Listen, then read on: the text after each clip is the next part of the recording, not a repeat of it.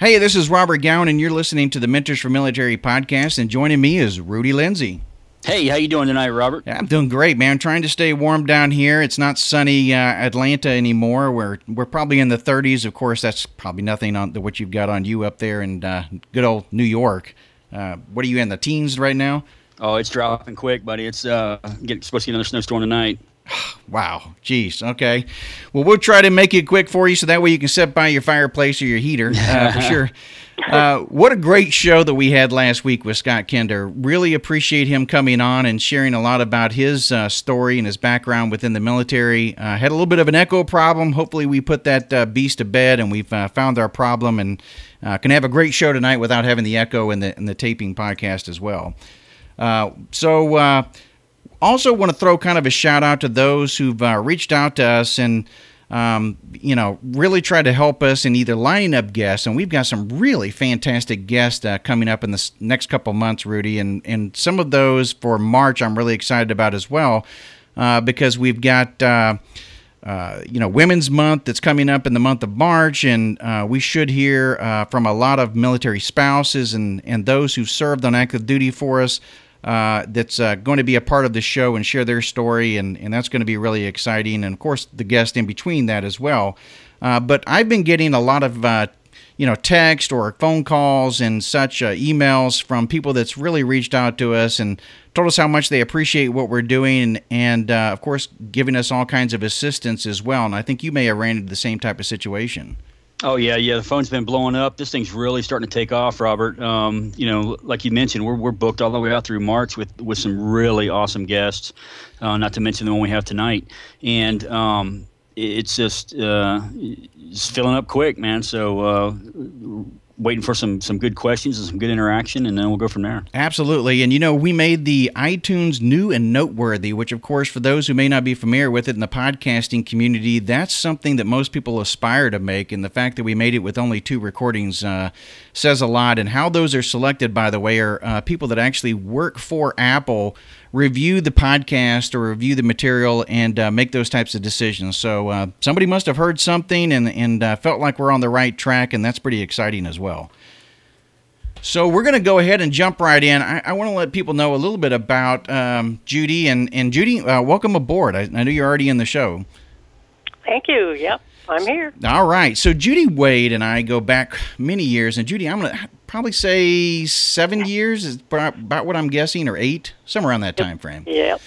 Uh, yeah, I was uh, I was brought in by a headhunter into a big Fortune 50 company, and uh, part of the uh, experience that they wanted us to do is working as an internal consultant to the uh, organization, especially the executive leadership team and uh, and helping drive some business uh, initiatives and kind of parachute us in, help us fix, uh, or we'd help the leadership in that area fix some problems. Judy was the executive coach to my boss, um, who was a VP. And uh, thankfully, Judy was kind enough to say, "Hey, listen, I won't just be an executive coach and and help out uh, him. I'll also help all of you because you guys are kind of in this talent incubator, and we're really trying to um, help put you within the organization and leadership role. And immediately, Judy, I don't know if it's we clicked or I just decided to bug you. I don't know, but uh, at any rate, we we certainly started uh, up a conversation and a relationship at that time frame, and it's been great. Yeah, we did. We actually had a project we were working on together around project management, and uh, as I recall, that was not my passion. That project was not that much fun. but, uh, maybe you enjoyed it more than I did. Uh, yeah, you know, anytime you start dealing with projects that also deal with admin, uh, it's yeah. uh, it's never any fun, um, for sure. And uh, matter of fact, I think Scott uh, was tweeting about that um, just this week, and and uh, threw something out there about quality versus um, you know, employees and when is it good? And, um, you know, there's never a good time when you have to take administrative cuts and you got to work on those types of initiatives. Uh, that's for sure. So, um, you know, one of the things I think that our I want to talk about our theme, Judy, because I mean one of the things that we're really going to push on today and is kind of finding your passion, and I think you kind of decided to change that up a little bit and call it something else. So um, you you called it living your purpose instead of kind of living your passion, but in essence, it's the it's really kind of the same thing, right?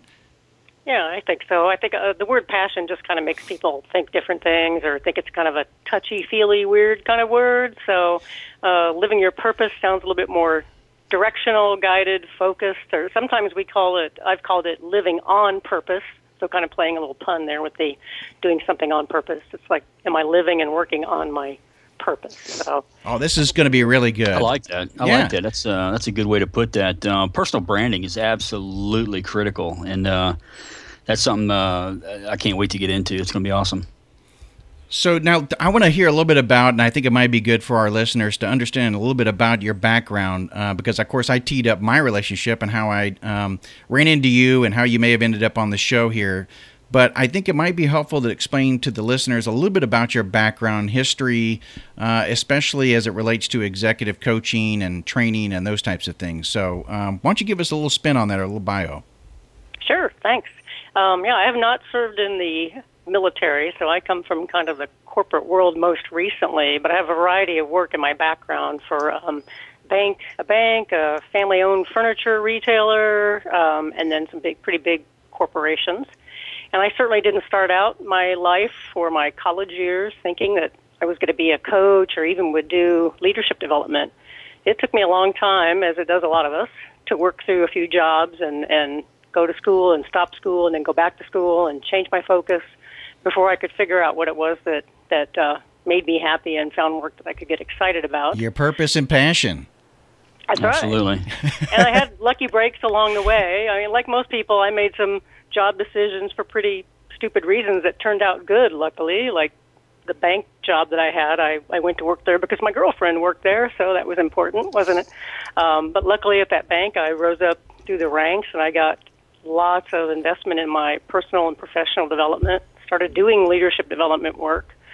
Um, and then eventually, um, in the company I most recently worked for, the really big corporation that Rob referred to, I just happened to be lucky enough to be in the location, the headquarters, and was asked to do succession planning work with the CEO, which I knew nothing about. So I said, well, I guess I got to learn about that right quick. Um, so I did. so I learned about that, and um, part of succession planning and talking about talent and reviewing talent, and you know what jobs could they take and who might backfill certain roles. Um, I ended up at some point shopping externally for coaches for the company, hiring coaches, and then eventually wanted to do coaching myself. Started in my certification and training, and then developed an internal coach pool started selecting, developing, and managing the internal coaches, and still hiring external coaches for the leaders at this company. Um, so it was really exciting, just kind of an evolution that I am lucky to have kind of gotten through. Uh, I, there were times when I made very purposeful decisions. It wasn't all luck, and maybe all, you know, Rudy, Rob can also talk about times when they've made good and bad decisions and uh, gotten themselves back on purpose occasionally in their careers as well. Absolutely, absolutely, and and and you had mentioned leadership, and uh, and that's something to to our military listeners and vets. You know, that's something they've had a lot of uh, a lot of experience with, and, and as they were growing up through the ranks in the military, whether you were uh, enlisted or officer or or, or anywhere in between, um, is, is, gaining those critical uh, leadership skills. And something we try to focus on is how do you how do you bridge that gap, or how do you transition uh, from that military mindset into uh, an executive role or uh, uh even even uh, so far as a, a, small business or any type of entrepreneurial uh, adventures. transitioning that that mental um, I don't know that that mental pattern from the militaries can be challenging and, and intimidating for some people. Yeah, well, there's a lot of uh, obviously there's a lot of characteristics and skills that you learn in the military. Maybe some of it's what attracted you to even enlist, but mm-hmm. also it's a lot of what you learned while you were in there um, that makes you a very uh, valuable employee. So the corporation I came from and Rob came from had an associate resource group, so a uh, kind of an affinity group formed within the company of um, mm-hmm. veterans who would meet and learn together and network and um, anyway, this corporation was very active in wanting to employ veterans and, and um, joining certain types of organizations and doing special things in recruiting to give preference to veterans. Um, I was also fortunate enough to coach a senior executive who had been a who I'm not supposed to once a Marine, always a Marine, right? So he, yeah, he yeah I can't say ex-Marine or he was a Marine. He still yeah, is. Yeah. Anyway, he served in the Marines, and some of the very behaviors that made him successful in the Marines, which was way back in his past. Um, but so it was hard to tell whether it was really the Marine training that had kind of formed him, or that was his kind of his personality and style to start Mhm, with mhm. that made him attracted to the Marines. We don't know, but some of those very things were giving him some challenges as an executive. So we worked on small things he could do and still be true to himself. You know, Yeah, not have yeah. to be phone, not have to be phony or Did you did you let him uh, did you let him keep talking with the knife hand? Marines are notorious for that. That's hilarious. Well, he was. It was interesting that he was somebody who he obviously had really good posture. Uh, Uh-huh, so he, uh-huh. but the way he held himself, literally, um, the stiffness that people saw, his facial Yeah, yeah. expressions, not being just kind of friendly, very, smiley, very which stoic. Yeah. you know, all those things um, would kind of turn people off. So you know, I did, we didn't work on just you know just just got to grin, you just got to smile like a goofy. No, You know, we, uh, you know, that Judy, that was one of my biggest challenges when I when I first got out, and I've only been out for uh, upwards of two years now. But uh, I, I fell right into that role where um, I'm, I'm dealing with a lot of uh, business executives and some a lot of high level interagency uh, type folks, and um, uh, something I had to learn real quick to deal with was being stoic. And this is what uh, it sounds like you're describing. Um, and and that's something that uh, I, I think the best recommendation uh, that I've learned, and I learned it from my wife actually, was to just smile, and it, and it kind of softens your whole softens the whole approach. Yeah, you know, he, um, you know, we talked about that, and and um, he wasn't as comfortable thinking thinking that would be a little artificial, but he certainly yeah, worked yeah. on it. Um, what we did too is we kind of looked at okay, let's. I had him list people who were most critical for him to have the best relationships with in the company. Mhm. So who do you really need to influence? Who do you need to understand and communicate well with? And kind of let's kind of target them. So the next time you're in a meeting with them, whether it's on the phone or in person, what little thing can you do? Or you know, so he committed to start when he traveled, you know, inviting some people out to lunch or dinner and try not to talk too much shop, eh, socialize, even on breaks and meetings, instead of, you know, going to his phone and checking his messages or whatever, chat with people. And so he, I got him to see that as a task. Like, okay, so Mhm. this is a task too, right? Put this on your to-do list like There you go. else. There you go. Yeah, it's got to be a priority. Socialize with people, communicate, maybe share a little personal information, the weather, your dog, talk about your family. I don't know. Oh yeah, Um, yeah. That just did not come naturally to him. That to him was not what business was. So he had to accept it. I think Yeah, that's a really good example, though, because of course you use somebody that's in the military, and I do know who you're talking about. Um, love the guy. I, I really appreciated um, him coming in and giving a briefing to one of the uh, classes that I was in in the executive program, and um, I, you know, one of the things I, I think that might be helpful too, and you're kind of describing that is what does an executive coach do? I mean, really, what you're doing is you're kind of in his corner or her corner and um, trying to let them know how they could be better, how they could better communicate, um, their style of um, management, um, becoming looking introspectively at themselves. Uh, I mean, there's so much that goes into that. Yeah, Maybe yeah. it might Body be a little language. Bit, yeah, I mean. Yeah. So tell us a little bit more, Judy, about what really. I mean, people are going to hear executive coach and they're going to go, "Oh, well, I'm, you know, I'm not going to be an uh, an executive, or that's not me, or whatever." But there's really more that goes into that.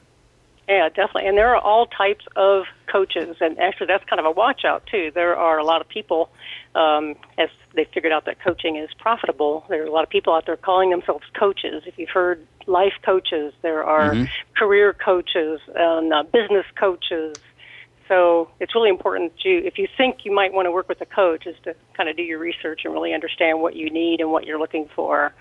So a coach basically is somebody who has the skills and training to help you reach some kind of a goal, whether um, you're dissatisfied with something or need to make some type of a change, or you're getting feedback that um, you know the way you are is not very effective, or you have a flat side or a downside or a weakness that maybe is holding you back in some way. You're not getting the job you want, or you may not get promoted, or gee, nobody wants to work with you. You're really smart, but nobody likes you. You know, they don't. They don't. They're not going to share information with you. They're not going to communicate go. with you. All that stuff. So Right. coaching basically is about helping people make and then sustain some type of positive change that they want. It may be a behavior, a self-defeating behavior. Um, maybe it's just helping them stay focused on something they they know they need to do. They just haven't been able to stick with it. It may be helping them apply their strengths uh, Mhm. to a weakness, a weak area, or even helping them get more feedback to understand what how other people perceive them, their strengths and weaknesses.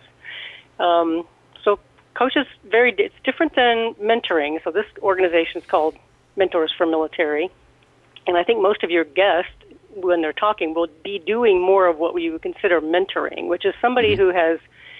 So a mentor is somebody who's been there, done that, is going to give you advice from their experience, kind of share their experience and their wisdom and give you advice. Um, coaching is typically there's very little advice giving. It's all about helping you get there for yourself. Um, a couple of descriptions I like are that coaches are thinking partners, an objective outside person who, in a supportive way, can really listen more deeply without judging you, but yet challenge you and push you if they hear that you're making assumptions or coming to conclusions that may or may not be good or right. Sure, uh, sure. They're also an accountability partner who helps you set make steps towards what it is you want to achieve and hold you accountable. So in some ways, they're kind of that caring nag that pushes you along a bit at the same time with empathy and you know understanding. So they can also help you get feedback um, from others, and of course you can do that too. We could talk about that later, maybe when we talk about branding and trying to get your brand clear. But mm-hmm. um, for instance, with, with that senior executive I coached, who was uh, who was the Marine, um, I helped him get impression feedback. We called it. Sent out messages to a variety of leaders who were important to him, and gathered feedback about him. A few targeted questions, and then summarized that and, and gave it back to him anonymously, so he couldn't tell who it was from. Sure, but how sure. wonderful was that to have somebody kind of hold up the mirror and go, "Oh, what? Wait a minute, they see me this way. I that's not my intent at all." But yeah, how how common that is that our intent is is not the impact that we have.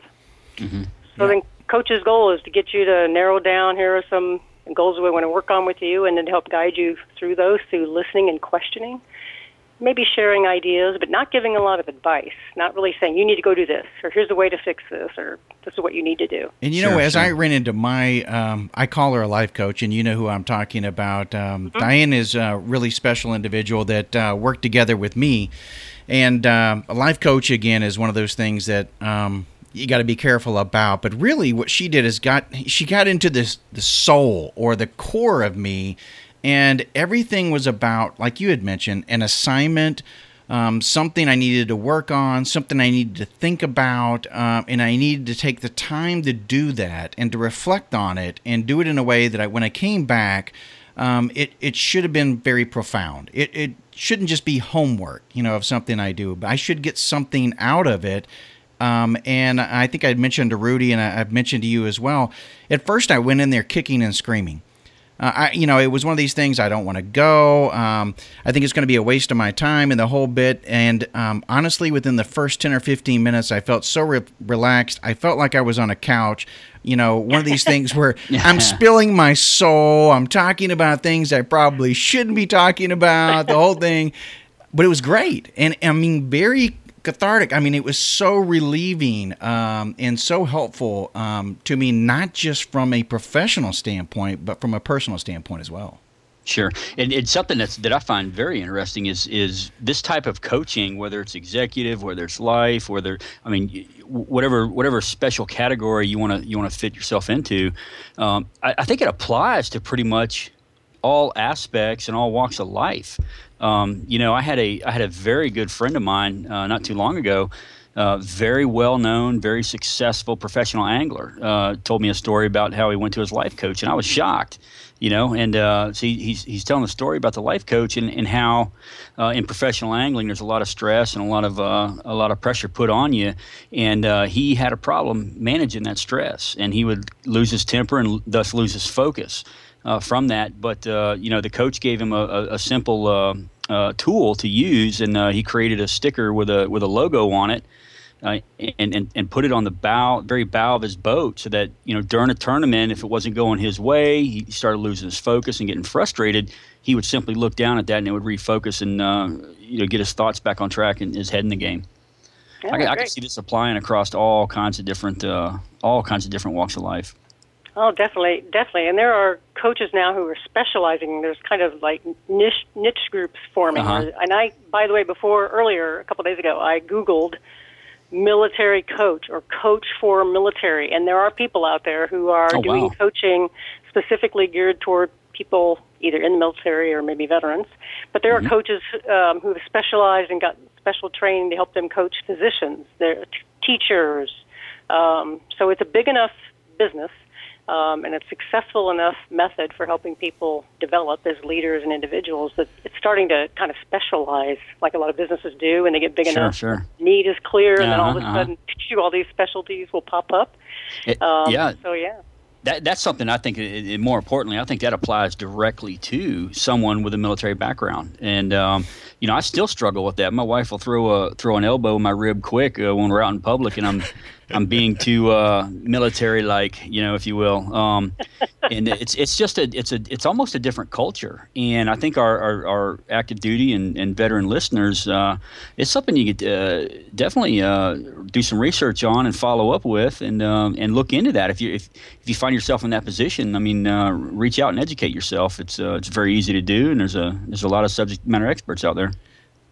So yeah, you know, something, Rudy, something you just said made me think about a lot of the coaching I did at this big corporation. Not people who were in the military, but a lot of the coaching or the, the misbehavior that got people maybe sent to me Uh-huh. um, was um, them showing their own anger and frustration in the company. So you know, Sure, impatience, anger, frustration, raising their voice, maybe using language, whatever, even in this Yeah, very yeah. professional big corporation. But so we would work on uh, identifying what their triggers were. Um, so that's what I call them, triggers. And Uh-huh. I'd have them think about the people and situations that really ticked them off the most. When did they feel that resentment, that frustration, that whatever building? Um, and list those things down and then talk about, okay, so when this happens again, what else can you do instead? What's a better Yes, way? yes. You're, you're clearly hearing that the way you're reacting is not getting you where you want to be in this company, right? So, Yep, absolutely. and there happens to be there's a really good book that's relatively new that was just written called Triggers by a gentleman named Marshall Goldsmith, who is considered kind of the premier um, executive coach in the world. Actually, he's pretty well known. He's written all kinds of books. He's written the that book called "What Got You Here Won't Get You There" about Okay. past successes won't necessarily get you into the new roles you seek. But this book called Triggers really helps you think about situations that cause that stress reaction that you don't want when you know that you're not proud of how you acted or what you said or how you handled something and you're regretting it and kind of choose different behaviors. So that ended up being the gist of a lot of the coaching I did was helping people figure that out. Now I didn't go into so I'm not a counselor, so coaching mm-hmm. also isn't counseling or therapy.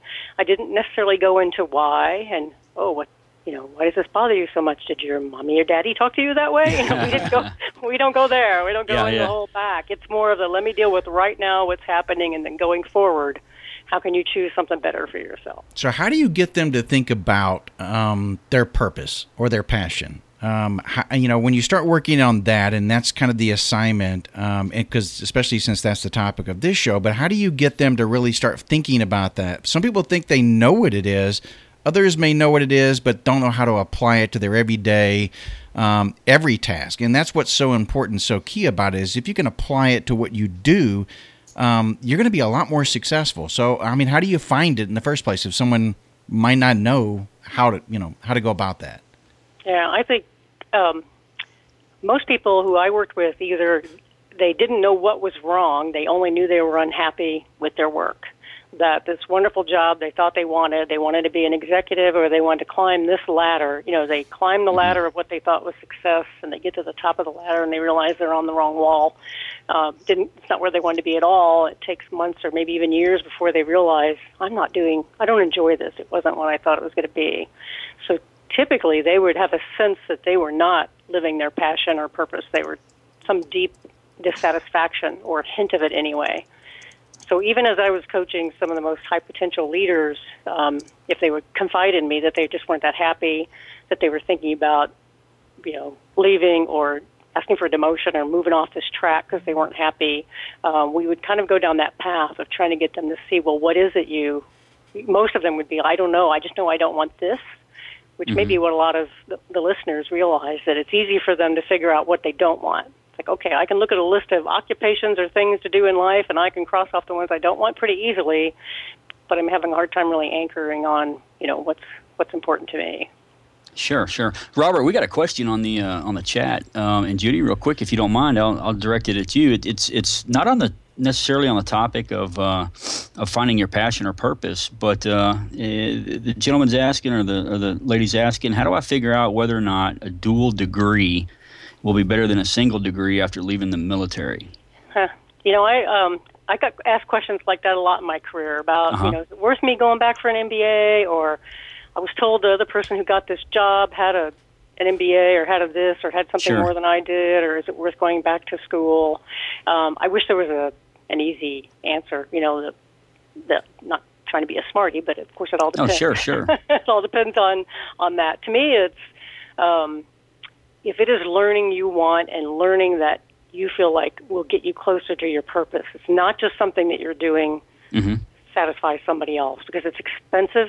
Uh, going to school is expensive. It's a lot of use of your personal time, stressful. Um, chances are it may not be worth it if you're doing it just to try to get a job that maybe you don't even know if you want yet or not. I would encourage them sure. to kind of think back a few steps, take a few steps back, and make sure they're really clear on what is it I really am going for, and is that what I want? Does that meet my values? What's important to me in yeah. life? Could it fulfill me? Give me satisfaction? Uh, if I, so, I think you hit the I think you hit the nail on the head with that. Uh, as far as does it tie into your purpose? You know, does it tie into to what you really want to want to be able to do? Some of the best No. CEOs out there only have a single degree as well. So, I mean, Yeah. you Yeah. know, I, I was one of those that felt like I needed to go on and, and get my master's. Um, but I, I can tell you, I ran into so many great leaders out there that you find out don't have that second degree. So I think, um, I think it's really important, like you said, um, Judy, that i- if you know who you are and you know, again, what you're giving up um, in time, um, you know, everything else that goes along with that, um, and the struggles that you may give up with your family, uh, so on and so forth. You got to really weigh that uh, to determine if that's for you. And I, I- that's what I really liked about that is, you know, is that you? Because it's really Yeah, a yeah. personal decision when it gets down to it. Sure, sure. And do you Well, really, uh, um, if a jo- if a company that you're interviewing with or a job you seek, if they truly value degrees over experience and you feel like you have the experience you need, some of it may be that you're just having difficulty in the interview or in the application process with Mm-hmm. translating how does your experience in the military or elsewhere apply to this role? How can Sure. you g- generalize that into here's experiences I have had? No, I don't have the master's or whatever it is. Here's how I have some equivalent experiences like Right, that. right. Um, to have the confidence to be able to say that, because Yeah. as Rob mentioned, there are plenty of very high-level executives in big companies who have a single degree. Some who don't have any college degree. Yeah, Yeah. yeah. Sometimes I- just kind of surprising. yeah, I've ran into both, uh, definitely, but certainly the uh, the single degree, and I was quite surprised because coming in the military, you know, or I should say, exiting the military, I thought that that was um, something that was really important in the private sector, and yet, um, like you said, it's it's really not. Um, it's about how do you how are you going to add value, and we talked about this last week Exactly. with Scott. It, it really boils down to how are you going to add value to the organization. If you can sell that aspect to your future employer, or whether it's your next employer, that's the key, or your even current boss. So if you get on the subject of passion and, and purpose, if you can apply your passion, purpose to your job, along with your education, all the other skills and talents that you have with it, you're a more complete person. You're Oh, that's a doing win right better. there. Yeah, you're you're doing better at your at your work, um, and in applying something you enjoy doing. I think Judy, that's what you really try to get them to think about, right?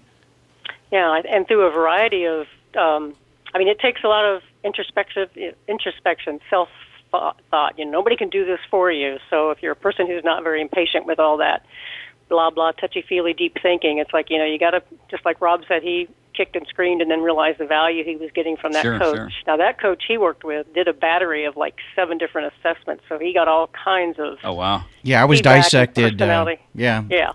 she she played the uh, the operation room on me, and um, Yes, yeah, yes. for So, sure. and not all coaches do that, but typically when you get in a coaching engagement with somebody, you start with some types of assessments. If the person do- hasn't really thought about their behavior, their values, how they present themselves, how others might see them, you go through a, a period of a few meetings and then some assessments where you get feedback for them or you have them do different personality indicators, leadership style indicators, decision making, stress management to assessment so that they can kind of really start thinking about themselves um, and build that awareness to be able to really understand well wait a minute who am i really? What is my passion? Sure. where am i going you know that that is um, who you are really. Because I mean, as simple as that may sound, um, a lot of people you know, I we joke last week as well, but I do it all the time that um, I don't. I don't know that I've really grown up. I'm still a, a, child in some ways and trying to maneuver my way into what do I want to be when I grow up, uh, kind of thing. But um, and I think we all kind of go through that in some sense. But it's truly about knowing who you are and where your where your center is. And I know that sounds kind of crazy and hokey, but that that's really what you're talking about. Is um, if you find that and you find what kind of makes the heartbeat, what makes you get up in the morning, um, what stops you from hitting that alarm two or three times on the snooze button, um, that's where you're starting to hit it. I think that's the that's the sweet spot. Oh, yeah. Absolutely.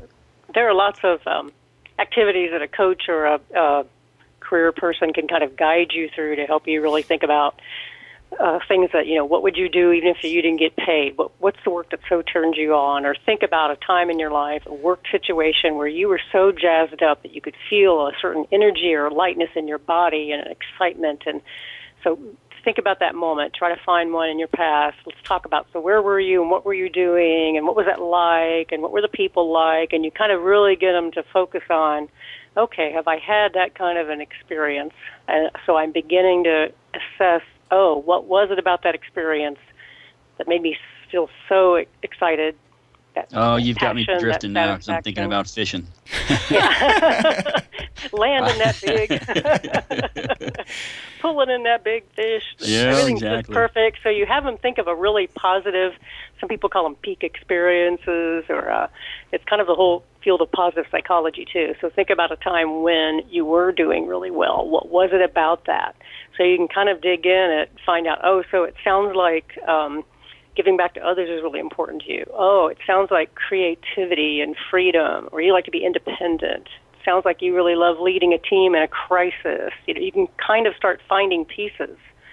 Um, there are lots of activities. One of them I put in a tweet earlier today that help people get started with sorting through values and figuring out um, what values are most important to you in your life and your career decisions, your a lot of personal decisions when you're under stress and frustrated and don't want, know what to do. If you can come back to those values and kind of use them as your screen, as your filter, and go, ah, okay, I I think I see which one of these is probably going to be most fulfilling to me. And chances are, if you're that satisfied and passionate and you're on purpose, you're living on, working on your purpose, your performance, your achievement is going to be there. People right? will, yeah, people will notice that. And in the same token, we've got a great question here. So, what are the red flags or warning signs that maybe you're not headed towards your passion and, or you know in your current oh. career?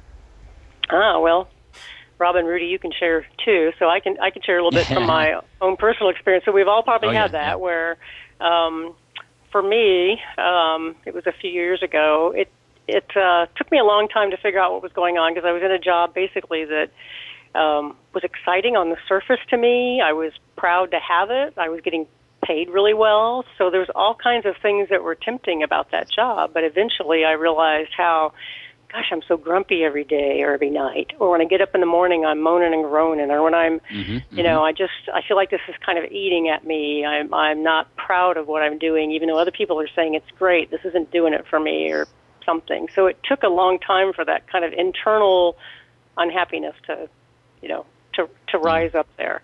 Um, and then I began to worry that okay, now if that's starting to show on the outside, so if I'm starting to behave a little negatively, or I'm cynical, or I'm grumpy at work then I'm going to shoot myself in the foot, right? So that's kind of a, mm-hmm. a warning and a watch out that I'm not my best me. I can tell, I can feel it. Hitting that snooze well, that button second or third time, that's a that's Yeah, a dead that- ringer right there. That, that Yeah. happened to me. That happened to me at the 25 and a half years in the military in, in special operations. It, uh, I was getting to the point where I was I was getting pretty senior in rank, and um, you know I, I, I didn't happen to agree all the time, and and I'm an, an extremely honest person and uh, and very outgoing and not afraid to speak my mind about things. And uh, I found myself uh, my directness um, and my lack of patience was was getting to the point that it could have been detrimental for me. And uh, don't get me wrong, I had a very successful career and left on a very high note. But uh, you know, tying it back into to wanting to hit the snooze or being short and, and cranky when I got home from work uh, or, or something similar to that, it's uh, I mean, you're hitting the nail on the head there. Yep. Yep. Rob, how about you? You uh, when we talked a little earlier, when you've in your career when you've kind of you thought you got something you wanted, which was to be an executive, and then yeah, how did you know? You know, it was it's funny because you know when I was in the military, um, one of the things I always wanted to do was, of course, rise through the ranks. I was an enlisted soldier, but I always knew that getting out that uh, I wanted to go on the executive side. My goal was to actually rise up through the corporate ranks and become a CEO of a big uh, Fortune 500 company. And, you know, I had these great goals, and everybody laughed and the whole bit. Um, so, of course, you know, earlier question about should you get your second degree, I automatically assumed, okay, if you have an MBA, that's a ticket to X um, and mm-hmm. and jumped out there uh, with my both feet, as a matter of fact. And I, I landed on some really great success, worked my way up through the ranks, and of course left as an executive of the company that we both shared there, Judy. And um, and and you know it, it was there's a reason why executives um, are are compensated the way they are because there's a boatload of stress that comes along with those requirements. Oh, yes. And yeah. uh, and I think a lot of folks under, uh, kind of don't realize that. Uh, but I think too, I started realizing that I loved. It's been 14 years since I've been out, so I really love the military community. I knew that I had.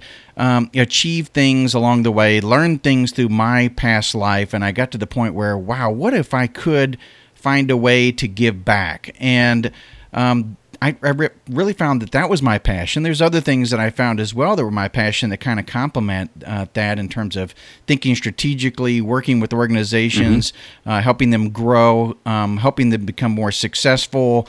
Um, whether it's uh, better through uh, throughput, more uh, you know, bottom line profits, uh, whatever that case may be. Well, that kind of fits very well in handshakes with um, this in some ways because again it's about mentoring and it's about kind of giving back in some way.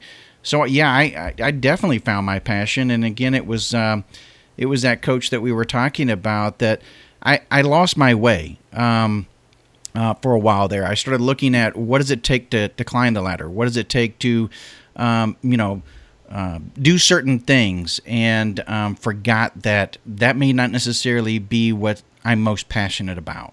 Um, you know, I thought it was. Uh, yeah. I, I, and that, that, coach helped you helped you uh, refocus that. Help you absolutely. It? Um, yeah. it was one of the best things that ever happened to me because it really hit at a really uh, critical moment as well um, in my lifetime. So, again, that's why I said I felt like I was on the couch because it was a very vulnerable opportunity that where you know, I spilled my guts. And it was like, mm-hmm. wow, you know, I can see how this relates to this. And you probably are too, Rudy, and just thinking about how it applies to your everyday life. You've already mentioned mm-hmm. your past life in the military um, you can certainly see how this type of stuff can be beneficial. Absolutely, we're we're firing on all cylinders here. These are some uh, very good, uh, very good talking points. Um, you got to get the word out.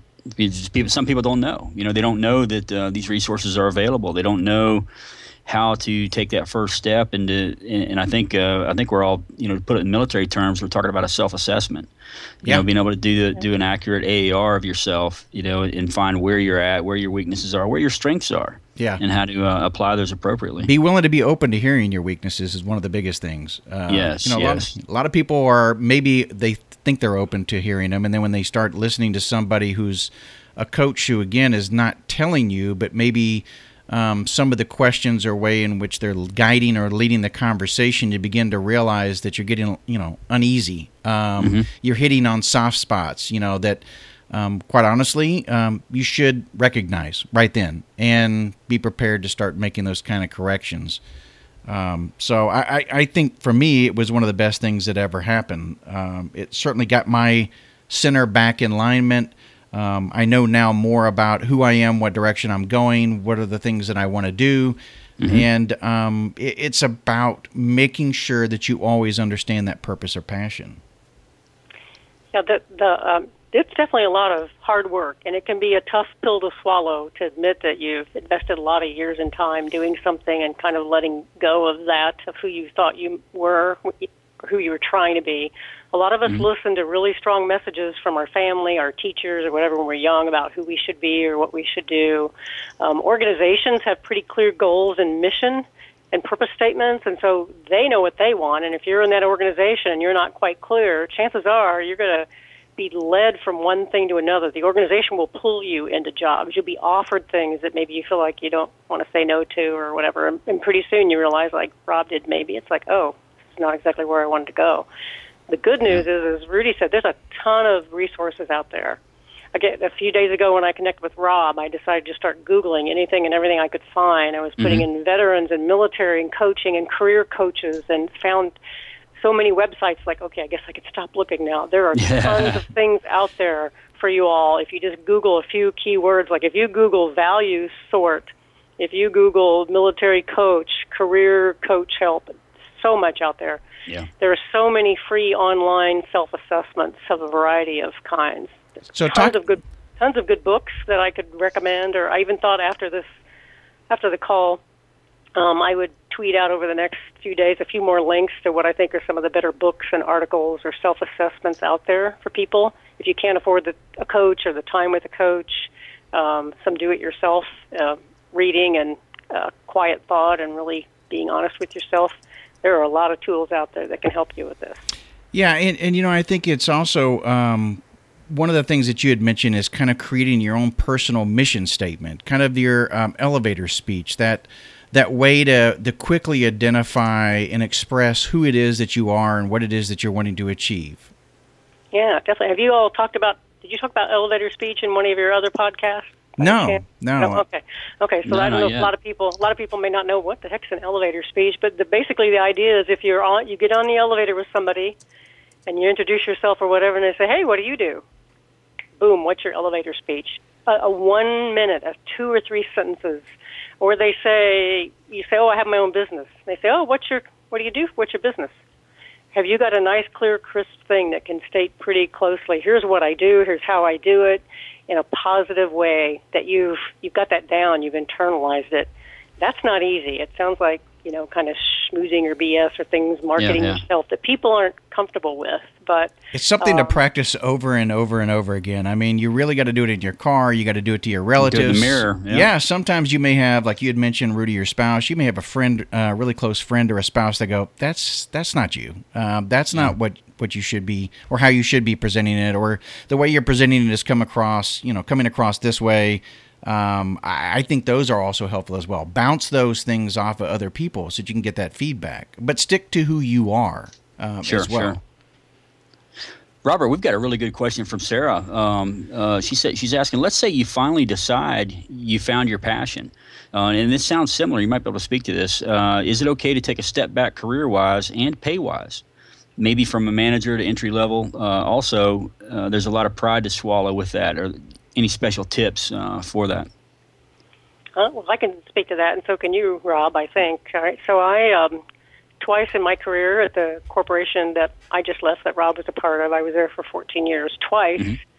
Because I was unhappy with what I was doing, and it took me a long time. It took me being I don't know that I was clinically depressed, but pretty unhappy, mm. calling in sick occasionally. I had a lot of colds. I mean, literally, sure, I sure. was eating well, taking care of myself, all kinds of things where I just wasn't feeling good.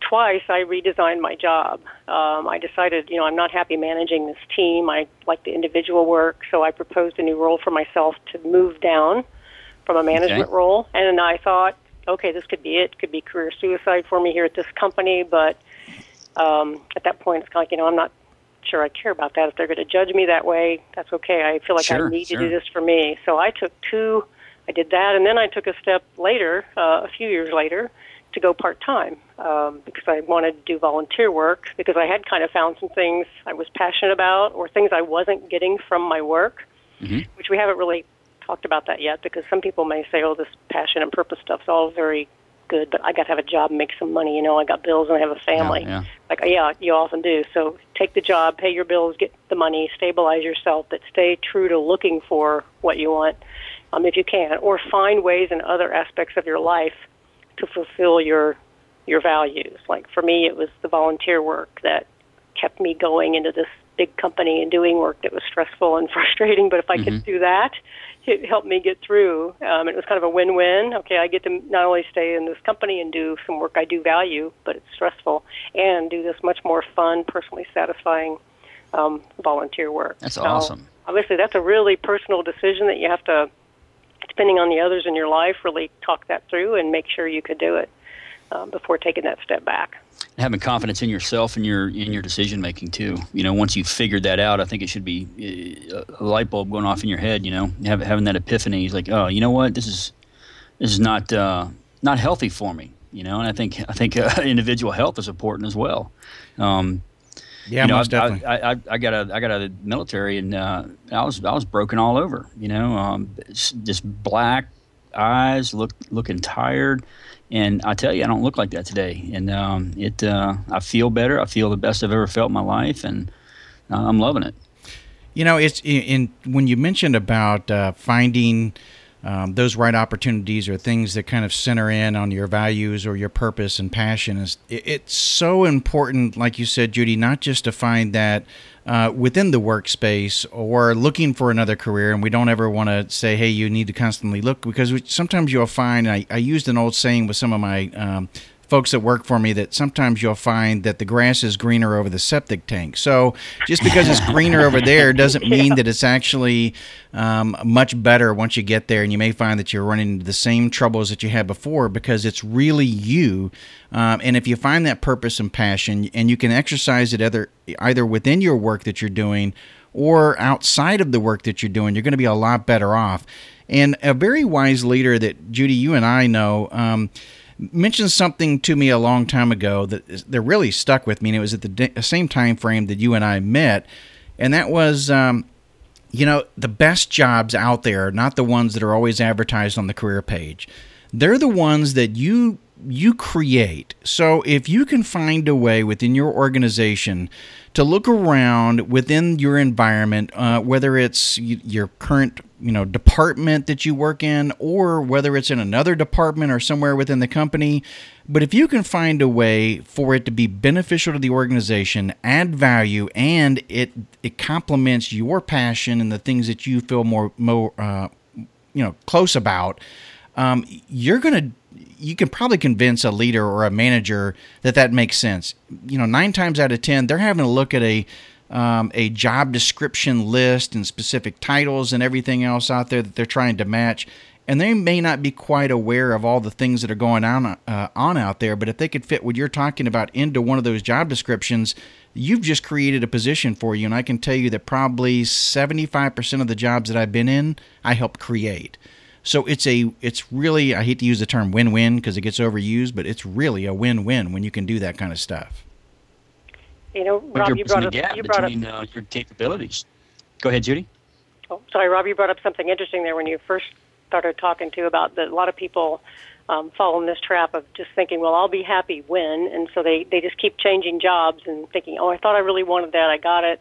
That wasn't it. So I'm moving on to something else." And um, if you don't really know yourself, you're, you're just going to be on this constant path. So there's a, a little phrase I think of often. I don't know where I got this about the uh, wherever I go, I go too, and spoil everything.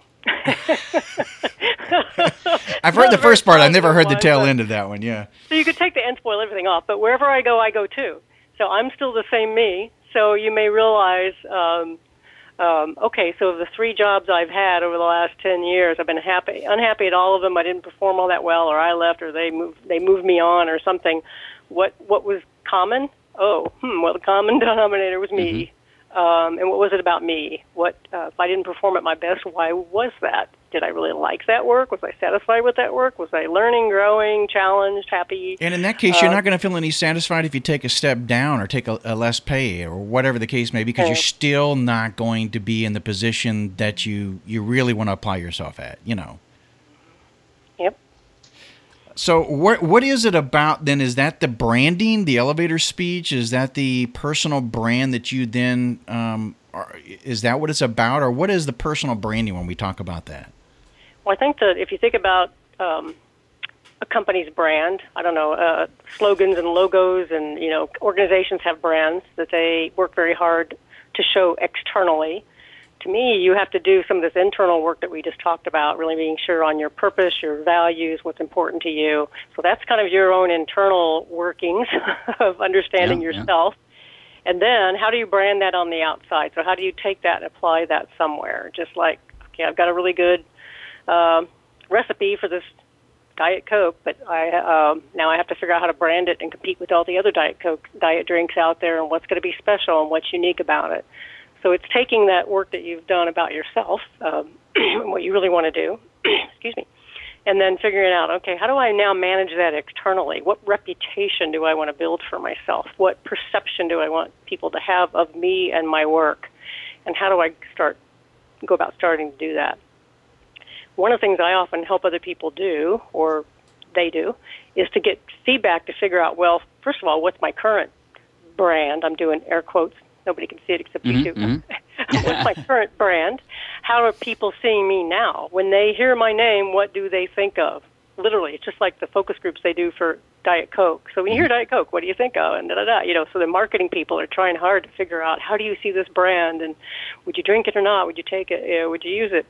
Um, so what what do other people, family, friends, coworkers, people who know you well, what do they see um, as your unique strengths? What they see as a value you bring? Something about your characteristics, your personality. Um, you can ask questions like, "What words describe me in your mind?" When you see me at work, what words come to mind? So you're kind of getting an idea of what's my current brand compared to maybe what you're thinking you want to be known for. What brand do you want people? How do you want them to see you? What do you want to be able to sell, market, uh, convince somebody in an interview, have them see in an interview? And so then what's the gap between the current and the the ideal that you're going for? And figuring out, okay, how do I close that gap? How do I mm-hmm. change how people see me? And, and it needs to be and it needs to be genuine. You know, that's yeah. something too that uh, you know I've, I learned uh, in, in, another part of my career working um, working with uh, some interagency uh, uh, individuals and, and, teams is that you know we we actually learned how to uh, paint a different picture for someone and, and, and make it come across as believable.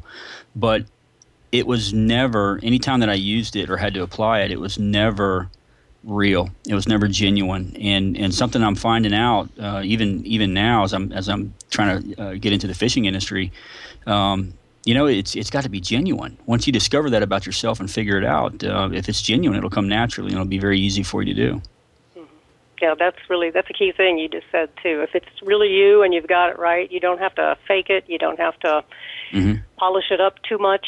Um, but too often, people think they really have to um, exaggerate or sell something they're not to get something. Um, sure, and that's sure. Dangerous of it because then you might actually get something and not yeah, be, exactly. not be able to uh, deliver live up to the hype you just sold. Yeah, yeah, yeah exactly. I can see it.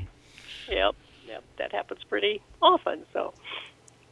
So that's very good. So uh, basically, what you're talking about is the same way. You know, when the purpose and the brand is is start reaching out to those who know you best. Um, you know, talk with them about you, um, who you are, um, because they they can help you. Sometimes, you know, when we take a certain tests, and I know that I took all kinds of different types of tests in this uh, organization as uh, in the program that I was in, but um, you can really mess up a test. You think you're answering the way you would answer and who you are, but you may find that as the test continues on, uh, the reason why you'll see a question very similar to the one before, um, 10 questions up or 20 questions up, is mm-hmm. because uh, it's trying to figure out are you consistent in the pattern of how you think and what you believe in, or are you trying to just make stuff up? You know? Yeah trying to give the socially appropriate answer. In other words, sure. yeah, a lot of assessments have kind of built-in um, redundancy. Lie, detect- yeah. lie detectors. I was going to say something else about what they detect other things. But um, but the sad thing is that sometimes people, if you're not even aware that you're doing it, some people still have a, a some people can have such a false image of themselves because they really mm-hmm. just haven't done that. Um, done much reflection. They're totally about action, action, action, or there's got a sole focus of something that's important to them and is kind of overriding these other things, and they just haven't really done the work to figure out who am I anyway. Um, there are a lot of, by the way, there are a lot of. Um, there's several books I can't, you know, na- called Brand You, Y O U, mm-hmm. so Brand You and branding.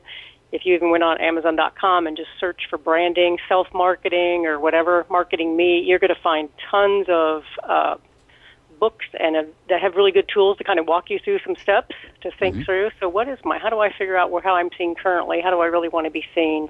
What are some actions I can take with who? How am I going to go about that?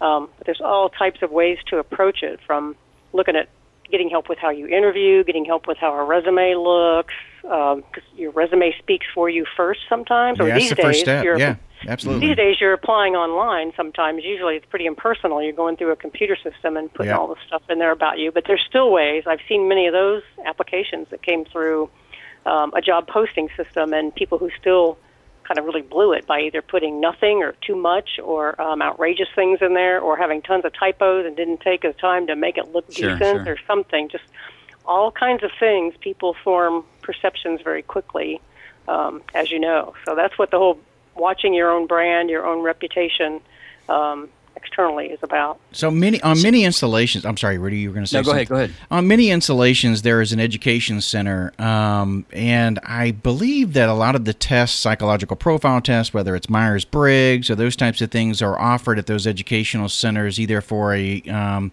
for free or for a very nominal price. I mean, not that much. And so, w- you know, what would be your advice if you have somebody that's separating off of active duty? Maybe they're maybe they're not separating the next year or so. Maybe they're looking at five. They're trying to set a plan right now. Maybe you're setting a plan three years out, five years out.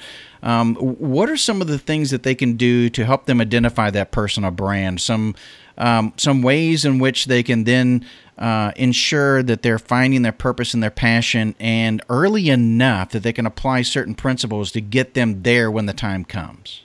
Well, that's good. Even even your question has a good piece of advice in it. In a way, is the earlier you can start. If you haven't separated yet, but your your timing's coming up, is to start doing some of that self work now.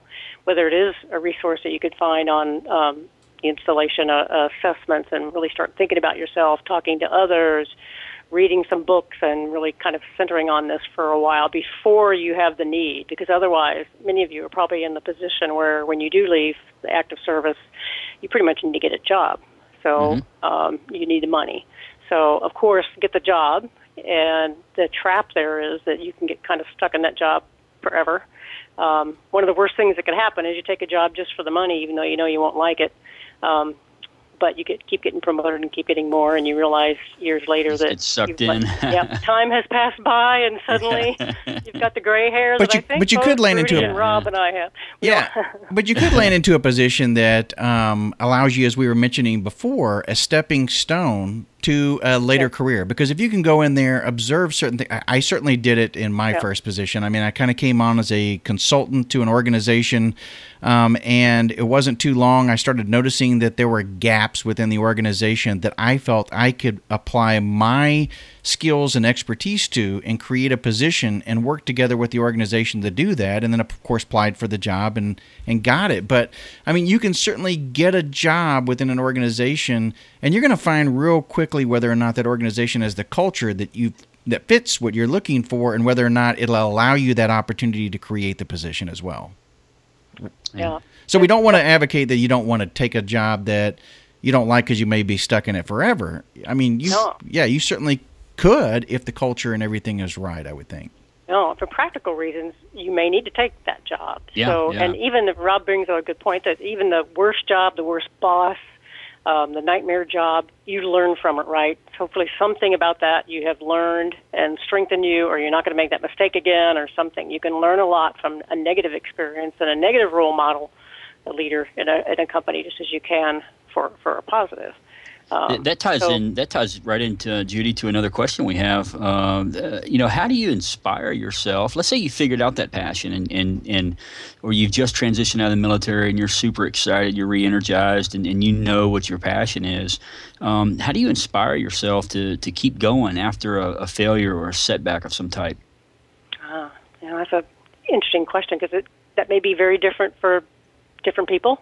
Well, sure, Uh, we it's all- situational. We're all yeah, in, but because we're inspired by different things, right? Each of Mm-hmm. us are inspired in different ways. So it it's important to know first of all what do I find that renews me? What is it about? I, I'm guessing for Rudy, it's going out fishing in a really great place, nice and quiet, Yeah, relaxing, or whatever you know. So we all have our.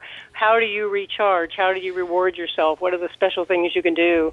Um, to reduce your stress, to fulfill yourself. But For me, it was volunteer work and some of the things that I really enjoy doing, or quiet reading, or drawing, and we all have to have our own things. So if I'm not getting it, um, I've gotten, I failed at something, I've lost the job, um, or I'm just really unhappy where I am. I've got to figure out how do I get that in some other aspect of my life. Um, so the, I think the key is knowing when you're that you need inspiration and not just letting Mm-hmm. yourself kind of spiral down into negativity, risk depression or other, you know, more serious Sure, things sure. happening. Letting yourself really go into that kind of dark hole of I'm nothing, I'm nobody, I failed, or whatever. Um, yeah, yeah. Find those things that inspire you and reward you. Hang around positive people. Hang around people you love, um, and they love you yeah. and support you, kind of thing. Um, stay away from toxic environments and toxic people in your life if you can, and keep yourself back on track. Um, of course, if it gets serious enough, you may need professional help, and don't be afraid to ask for help, mm-hmm. whether it's from somebody who could be a mentor who's been there, done that, not necessarily professional counselor or therapist, sure. but um, just somebody who can offer you support. And I know there's a lot of that type of help also for people. Oh yeah. Well, a, personal testament to that, Judy, is uh, Rob. You already know this story, but uh, I suffered from PTSD. You know, I was diagnosed with that uh, uh after all my uh, combat deployments and everything, and I was in a dark, very dark place for a couple of years, and. Uh, you know, it got to the point, you know, I was taking all kinds of meds for it, and it, it just, I was, I was miserable, you know, and and I think, you know, the solution for me is is everything that you're describing is was my family. You know, my family was my leaning post. Uh, wonderful wife of, of 25 years, and and, and my boys, and um, it, it brought me back around, and I was able to to to re-energize and refocus. You know, I wasn't that that that loser, that nobody, or or nothing was going my way, and just life was miserable. And uh, man, I, I got to tell you, it's. Uh, uh, I hate to see it, and uh, unfortunately, a lot of our vets right now are struggling with some of those issues. And they, you know, not only is it intimidating transitioning out of the military, but uh, you know, God forbid they go uh, before uh, they they wanted to. You know, maybe they got got injured or medically retired or or, or something along those lines. But uh, well, because I, I think you're firing all cylinders there. Yeah, I mean, I think uh, Scott mentioned it last week as well. That in those types of situations, like you just mentioned, uh, Rudy, it may not be at their own fault, but all of a sudden they're forced into a transition sure. that they weren't prepared for at all. That they have yep. little time to actually, uh, you know, build the plan and execute. Uh-huh and maybe you know they can't find their passion or purpose fast enough in order to raise the income mm-hmm. um, to sustain their family or themselves. Uh, so it's a bad situation that happens rather quickly. Tie, tie, ties right back into what Judy was talking about. The, the, earlier you get started, the better. You know, start early. Yeah, yeah. That's a. Um, it's interesting as you're talking. Obviously, the situations you're you've experienced and others in the military experiences are very different than what mm-hmm. I'm going to bring up. But the parallel in the corporate world is a lot of similar things can happen to people who've risen up in leadership and suddenly they fail. They're fired. They're demoted. Um, their responsibilities are cut, or they didn't get mm-hmm. that one job they thought they always wanted, and the world is over, and why bother? Um, so they have the same kinds of just how do I manage this disappointment? How do I get myself back? How does the organization see me now? And really worrying about how other people are thinking of them um, as opposed to staying focused on, okay, so what do I need to do about this? Let's get practical. Um, how can I strengthen myself? How can I get more satisfaction from this job I'm evidently going to be in for a while now? Or am I going mm-hmm. to accept this demotion? Or am I going to actively seek a demotion um, because I lost this or I need to move under a different manager? Um, very, you know, this dynamic is the same. Of course, the context is very different. It's not Absolutely. typically nearly as possibly life threatening or as all encompassing as maybe you all have experienced. But I have coached and worked with some executives who, you know, they're at the point where they're starting to have physical problems and illnesses mm-hmm. and can't sleep and stress. Um, stress is terrible. wrapped up in it. Absolutely. Yeah. And Judy, and what you're saying, I, I, directly see the parallel. I mean, it's very similar, and that's something that uh, uh, Rob and I have talked about quite a bit. Is is how do we uh, help our our active duty and our and our veteran uh, military members how do we help them bridge that gap and, and actually make that mental transition?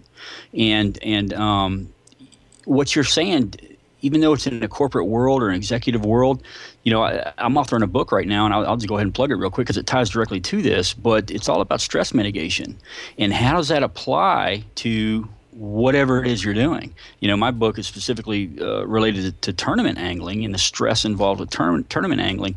And what I've been able to do was look back on, on not only my you know 25 years of, of SOF experience, but I, have reached out to a lot of different uh, contributors to the book, and it's a Reader's Digest style, uh, where uh, I've got policemen and firemen and and, and teachers and, and just everybody and their brother contributing a, a stressful situation or a stressful story, and at the end of the, each chapter, I'll compare and contrast uh, on how to mitigate that stress, and um, I, I, can I can exactly see because uh, uh, stress is stress has the same exact psychological psychological and physiological uh, effects on the body for everyone.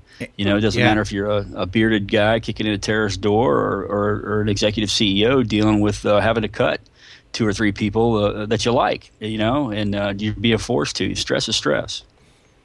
Yeah, I spent some of my early career teaching stress management back when it, uh-huh. those words were even first being used and there were different stress assessments and things. Uh-huh. And um, so that served me well as a as a leadership coach now because people tell me things and mention things. And um, what you talked about is, you know, there's all we all have that. You've heard of the fight or flight. Um, yes. Yeah. Basic instinct, and um, even if I'm um, an executive sitting in a room and I'm kind of under attack, my idea is not going well, or I failed in some way, and people are giving me, I'm not going to get what I want. Mm-hmm. Um, the negative self-talk of there may not exactly be a tiger in the room about ready to eat me, but it's the way I'm talking in my head, my brain, my mm-hmm. body mm-hmm. thinks there is. I have geared up everything, you know, by my emotions and uh, fear.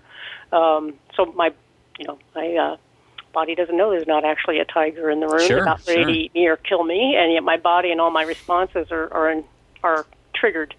And then chances are I'm not going to be able to be at my best, right? Exactly. How am I going to really be be smart about how yeah, I yeah. handle this situation or reply or um, deal effectively with other people.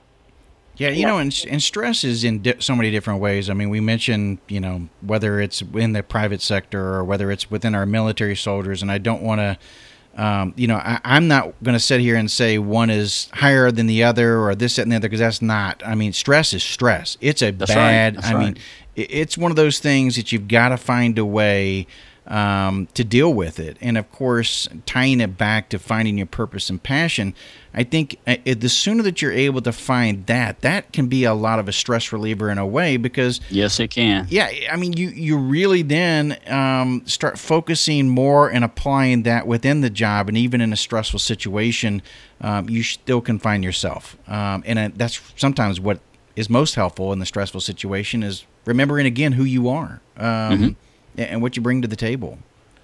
That's one of the uh, pieces of advice around writing down your pur- purpose statement or per, um, personal mission or whatever you want to call it, writing down whatever it means to you and keeping it somewhere that you can go back and read and reread it.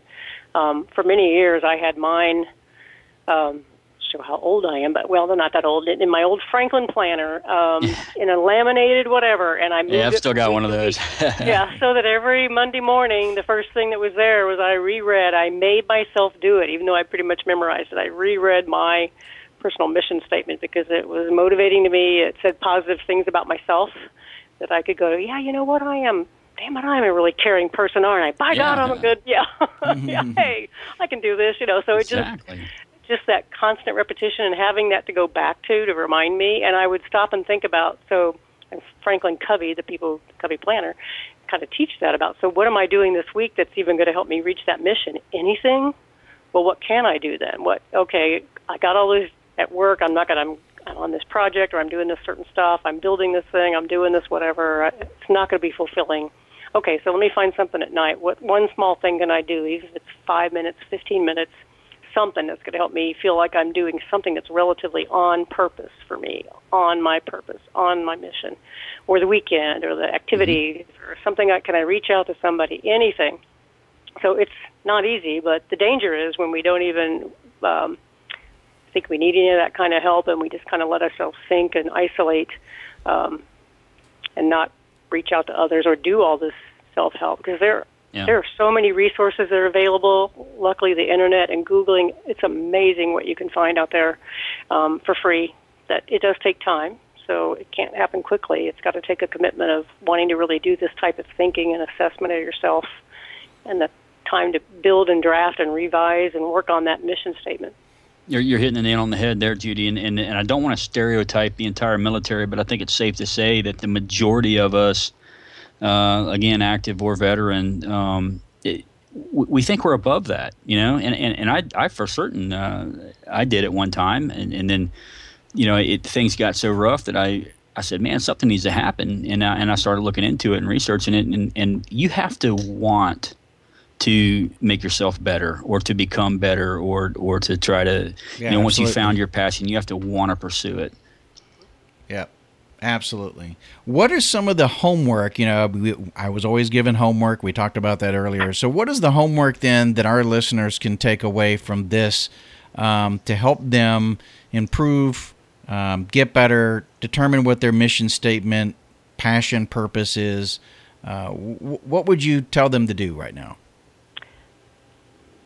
You know, the um, we, I've mentioned it a few times, and we've kind of talked around it, and you two certainly know this is true too. That my homework would be, my advice would be to go out and, you know, get on the internet. Hopefully, you have access to that and make yourself some time, force your time to do some Google searching for things that we've talked about, like the value sort activity, the personal uh, mission statement builder. I sent out a tweet about that. That um, it's a rather lengthy free tool on the Franklin Covey side about how to build your personal mission. It walks you through about seven steps of answering questions, and then in the end, it kind of puts them all together in one big long document for you to look at, tweak, um, play with, revise.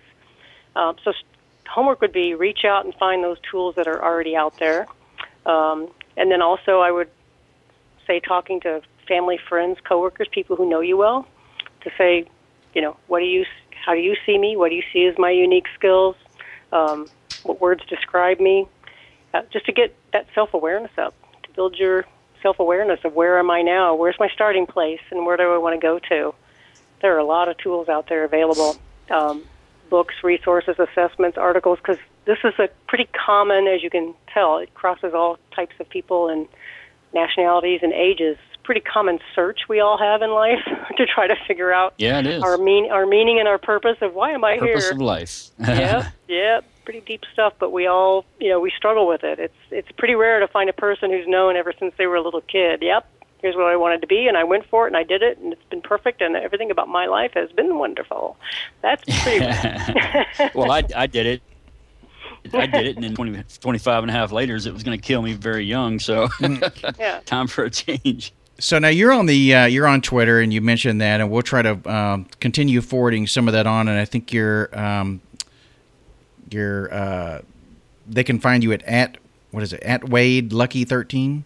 Ah, no. Let me give you my uh, um, my business email. It's Judy okay. J U D Y at Raye Coach R A Y E C O A C H Judy at rayecoach.com. So if anybody, I, I'm obviously I'm be glad to maybe refer some resources to people and help them out a little bit. Um, most of the coaching I do, the work I do, I'm, I'm affiliating with organizations and people are hiring me through those companies, so I'm being an independent contractor. Um, but I know an mm-hmm. awful lot of people who do career coaching, who do various types of work related to this, who do these kinds of assessments. Um, I've made a career out of leadership development. Um, obviously, books and resources. I um, I know about an awful lot of them that could be really helpful to people. So if I can be of help to somebody, um, that's my email address. And on uh, Twitter, though, you're uh, Wade. Oh, actually, I forget. Yeah, it's Wade. Wade, Wade yeah, at, at, Wade Lucky thirteen. That's what you are on had, Twitter. Yeah. yeah. I had to take a quick uh, uh, primer here to go. Uh oh. Yeah. Rob wants me to get on. Well, okay, later, I remember. I remember. Uh, yeah, you, you, haven't been on Twitter that long, and um, so I'm glad that you're on there. Um, people can certainly find you at that location. That's at Wade Lucky thirteen. Um, you don't specifically go out and, and look for people to be clients and everything. You're actually working more with the corporate side of it, correct? So just in case people, ha- you'll be happy to answer the questions, but you're not looking for individual clients, or are you? Judy, you froze up on me. Yeah. Okay. Go ahead.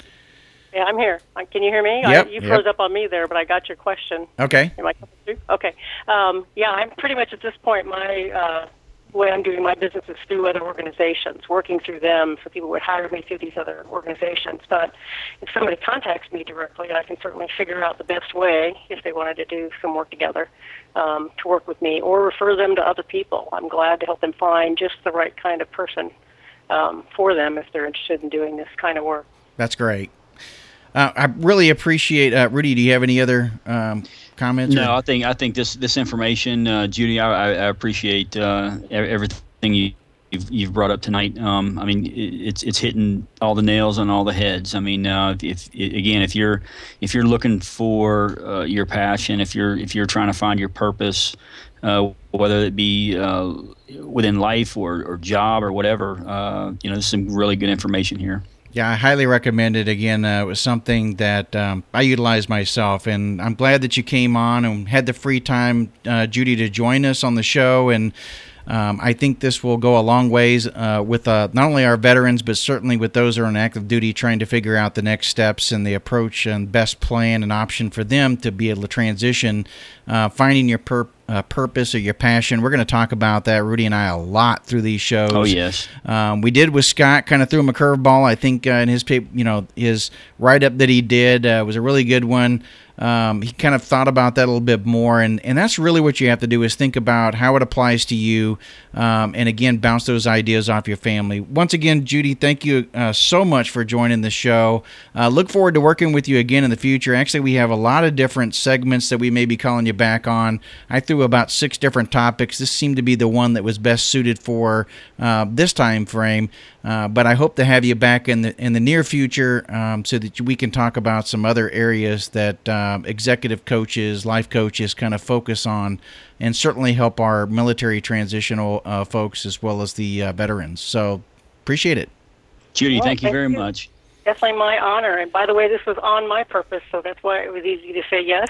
there you kind go. of thing I like to do. So I'm going to disconnect here and be all jazzed up. All right. All right. Thank you for giving me that experience. I appreciate it. All right. So Judy, for our very much for our listeners, uh, be sure to check back again next Sunday at uh, 9 p.m. We'll join you then. We'll go ahead and uh, uh finalize this uh, recording here and and posted out there on our website as well as iTunes and other areas. So we hope that uh, you get a chance to listen to it a couple times because you may find some things that you overlooked or missed that Judy pointed out. Uh, make sure you you write down uh, her email if you haven't already, so that you can reach out to her and contact her personally for any questions uh, or uh, opportunities that uh, to help you or to find resources that uh, might be able to help you as well. So, uh, thank you, uh, everybody, for uh, participating on our show and for being in the chat room. There were some really great questions, and we appreciate that. So, for Rudy, I'm Robert Gowan, and appreciate it. Y'all have a great evening. Thanks, guys.